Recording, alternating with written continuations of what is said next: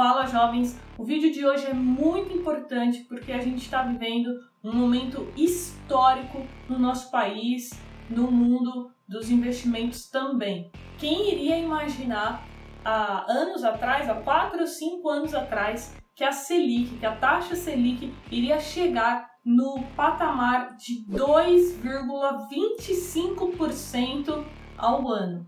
Só que, cara, Infelizmente, o número de pessoas com dinheiro na caderneta de poupança aqui no nosso país ainda é extremamente alto. Ou seja, quanto mais cortes a gente tiver na taxa Selic, menos vai render o dinheiro do brasileiro que está alocado na poupança. Exatamente por isso eu estou gravando esse vídeo para te convencer a tirar o dinheiro da poupança e começar a investir em renda variável. E vou te explicar o impacto disso, desse corte da Selic no seu bolso e nos seus investimentos. E te mostrar que é possível sim começar tanto na renda fixa como na renda variável com pouco dinheiro. Então fica comigo até o final, que se eu não te convencer até o final do vídeo a começar a investir em renda variável, porque você é muito teimoso, beleza? Então, roda a vinheta.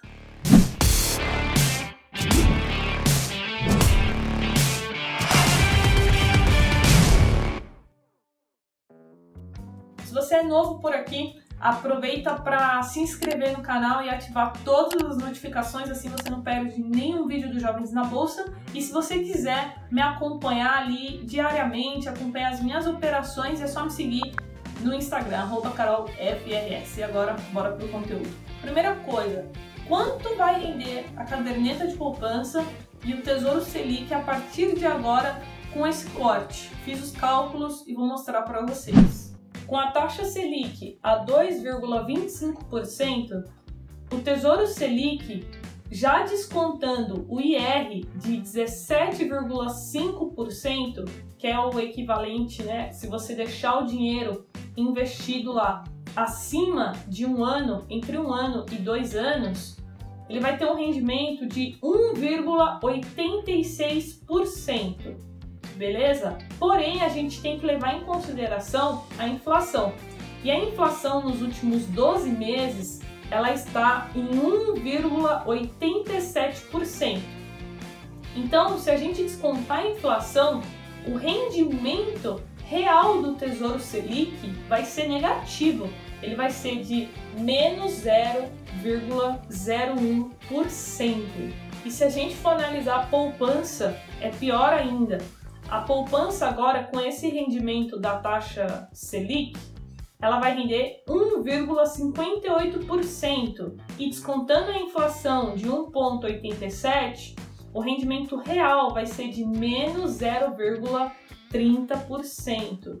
Ou seja, não vai te garantir nem a inflação, não vai te garantir o poder de compra ao passar dos anos. Beleza, Carol, a gente entendeu, todo mundo entendeu que não vai render nada. Mas o que, que eu faço com a minha reserva de emergência que está no Tesouro Selic, que está no CDB de liquidez diária? Você vai manter exatamente no mesmo lugar. What? A reserva de emergência, o intuito dela é fazer com que o seu dinheiro ele renda pelo menos a inflação e te dê liquidez para quando você precisar. Somente isso. Você não tem que pensar em rentabilidade com a reserva de emergência, tá bom? Se você pensa dessa forma, tá errado. Você precisa ter a sua reserva em algum lugar seguro, com liquidez e que te garanta ali a inflação. Tá ótimo. Ah, Carol, mas tem investimentos em renda fixa que pagam mais? Tem. Então a gente tem fundos de renda fixa, por exemplo, fundos de renda fixa ativo, fundos de crédito privado que pagam 115, 120, 130% do CDI. Só que tem um risco maior. Tudo no mercado financeiro é assim, né? Você quer um ganho maior, você aumenta o seu risco. Esses investimentos, eles possuem na carteira deles muitas vezes debêntures, letras financeiras títulos privados e tudo isso oferece um risco, tem um risco muito maior do que o Tesouro Selic, por exemplo. Então a minha dica para você é pare e pense se vale a pena o risco retorno, se vale a pena você colocar toda a sua reserva de emergência em um investimento que tem um risco maior para garantir ali, às vezes só um pouco a mais do que o Tesouro Selic. E qual o efeito disso? Qual o efeito da gente ter é, esses diversos cortes na taxa Selic nos últimos anos? Primeiro ponto, a inflação. Por que, que a inflação é, caiu recentemente, né? Ficou abaixo da meta? Porque as pessoas estão consumindo muito menos por conta da pandemia. Então é bom sim a gente ter uma inflação mais baixa, só que não por conta dessas circunstâncias, por conta de pandemia. E qual o lado bom desse corte da Selic? Sim, tem lado bom. O primeiro deles é para quem pega empréstimos. E aqui eu vou falar primeiro sobre as empresas. Se a gente olhar lá no relatório das empresas, a gente tem uma parte de créditos e financiamentos. Ou seja, é o capital que a empresa pega emprestado. E quanto mais cai a taxa Selic, menor fica a dívida da empresa. E o que, que acontece? A empresa economiza e isso muitas vezes acaba refletindo no lucro da empresa. Beleza, Carol, interessante. Mas e para a pessoa física? E para mim que tem algum tipo de empréstimo? Olha, na teoria seria para te beneficiar também, para quem tem dívidas porque é, os bancos eles têm que repassar isso para o cliente. Só que na prática isso não está acontecendo. Esse, esse desconto não está chegando para o cliente final. Infelizmente, os bancos não estão repassando é, esse benefício para os seus clientes. Ou seja, quem pega empréstimo nesse país só se ferra. É juros abusivos, é banco tirando vantagem em cima disso. Por isso, o conselho que eu te dou é aprenda a investir, tenha sua reserva de emergência para que você não dependa de empréstimos, não dependa de bancos. Beleza, e outro impacto que a gente vai ter é o dinheiro da renda fixa migrando para a renda variável. Olha só esses dados que eu peguei. Investimentos financeiros dos brasileiros já totalizaram mais de 3 trilhões em 2019.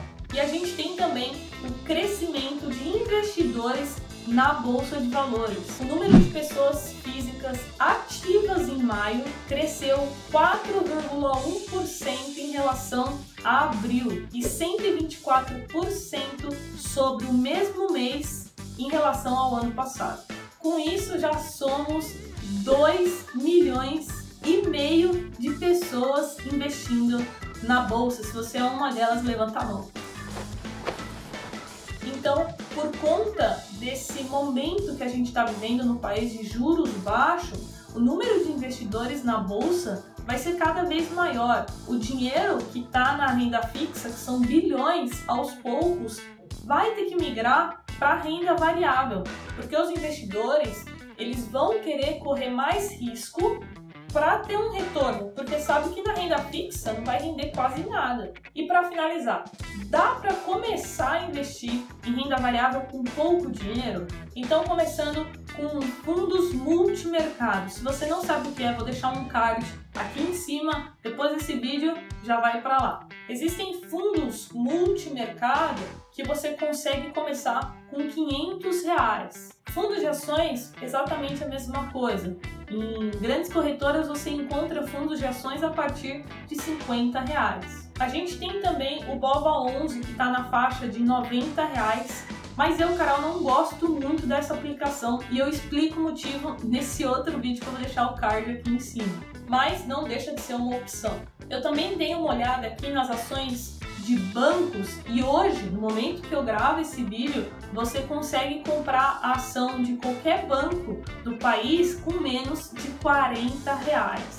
E se você quiser investir em imóveis, por exemplo, a gente tem os fundos imobiliários você consegue comprar uma cota de ótimos fundos com 100 a 200 reais. Ah, Carol, mas eu tenho um perfil muito conservador. Eu cheguei agora no canal e não sei absolutamente nada sobre investimentos. Estou começando agora, ainda tenho receio. Não tem problema. Hoje você encontra opções no Tesouro Direto, e eu não estou falando do Tesouro Selic, tá? Estou falando de outras modalidades, como por exemplo pré e IPCA, que você consegue fazer aportes com 30 reais. De 30 a 60 reais você já consegue comprar esses títulos que rendem mais do que o Tesouro Selic. Então para um pouco e pensa. Se você tem 30 reais para comprar a sua cerveja, para comprar besteira no mercado. Eu faço muito isso. Será que você não consegue investir 30 reais por mês, né? Começar a investir 30 reais para ter mais tranquilidade financeira no seu futuro, no futuro da sua família? Pensa nisso. Você vai me agradecer depois. Galera, então é isso, ficamos por aqui. Compartilha com todo mundo que você sabe que tem dinheiro na caderneta de poupança. E se você quiser estudar com jovens na bolsa, tem um link aqui embaixo para você se inscrever para a próxima turma do curso Investindo do Zero. E não esquece, o primeiro passo é o mais difícil, porém é também mais importante. Valeu, até o próximo vídeo.